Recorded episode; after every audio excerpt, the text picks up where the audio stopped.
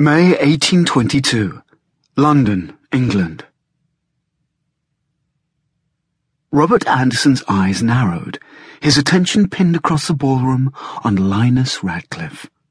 The deliberately casual set of the man's shoulders, the lazy hint of a smile on his lips, the intent blue gaze fixed on the young blonde gentleman he was speaking to.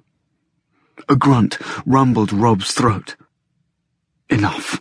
He could not take another night.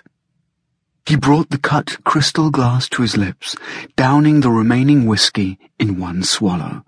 Dropping the empty glass on a passing servant's tray, he pushed from the wall. Using his height to his full advantage, he kept Linus in his sights as he weaved through the crowd. With a friendly hand on the blonde's shoulder, Linus leaned in a bit closer. Not so close as to rouse suspicion.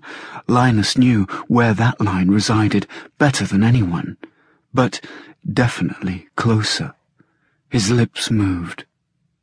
Rob lengthened his stride. A woman stepped directly in front of him. Rob stopped just in time to keep from barreling into Mrs. Lydia Jeffreys, his current paramour. Her turquoise silk gown draped her elegant form, the bodice highlighting a rather impressive bosom.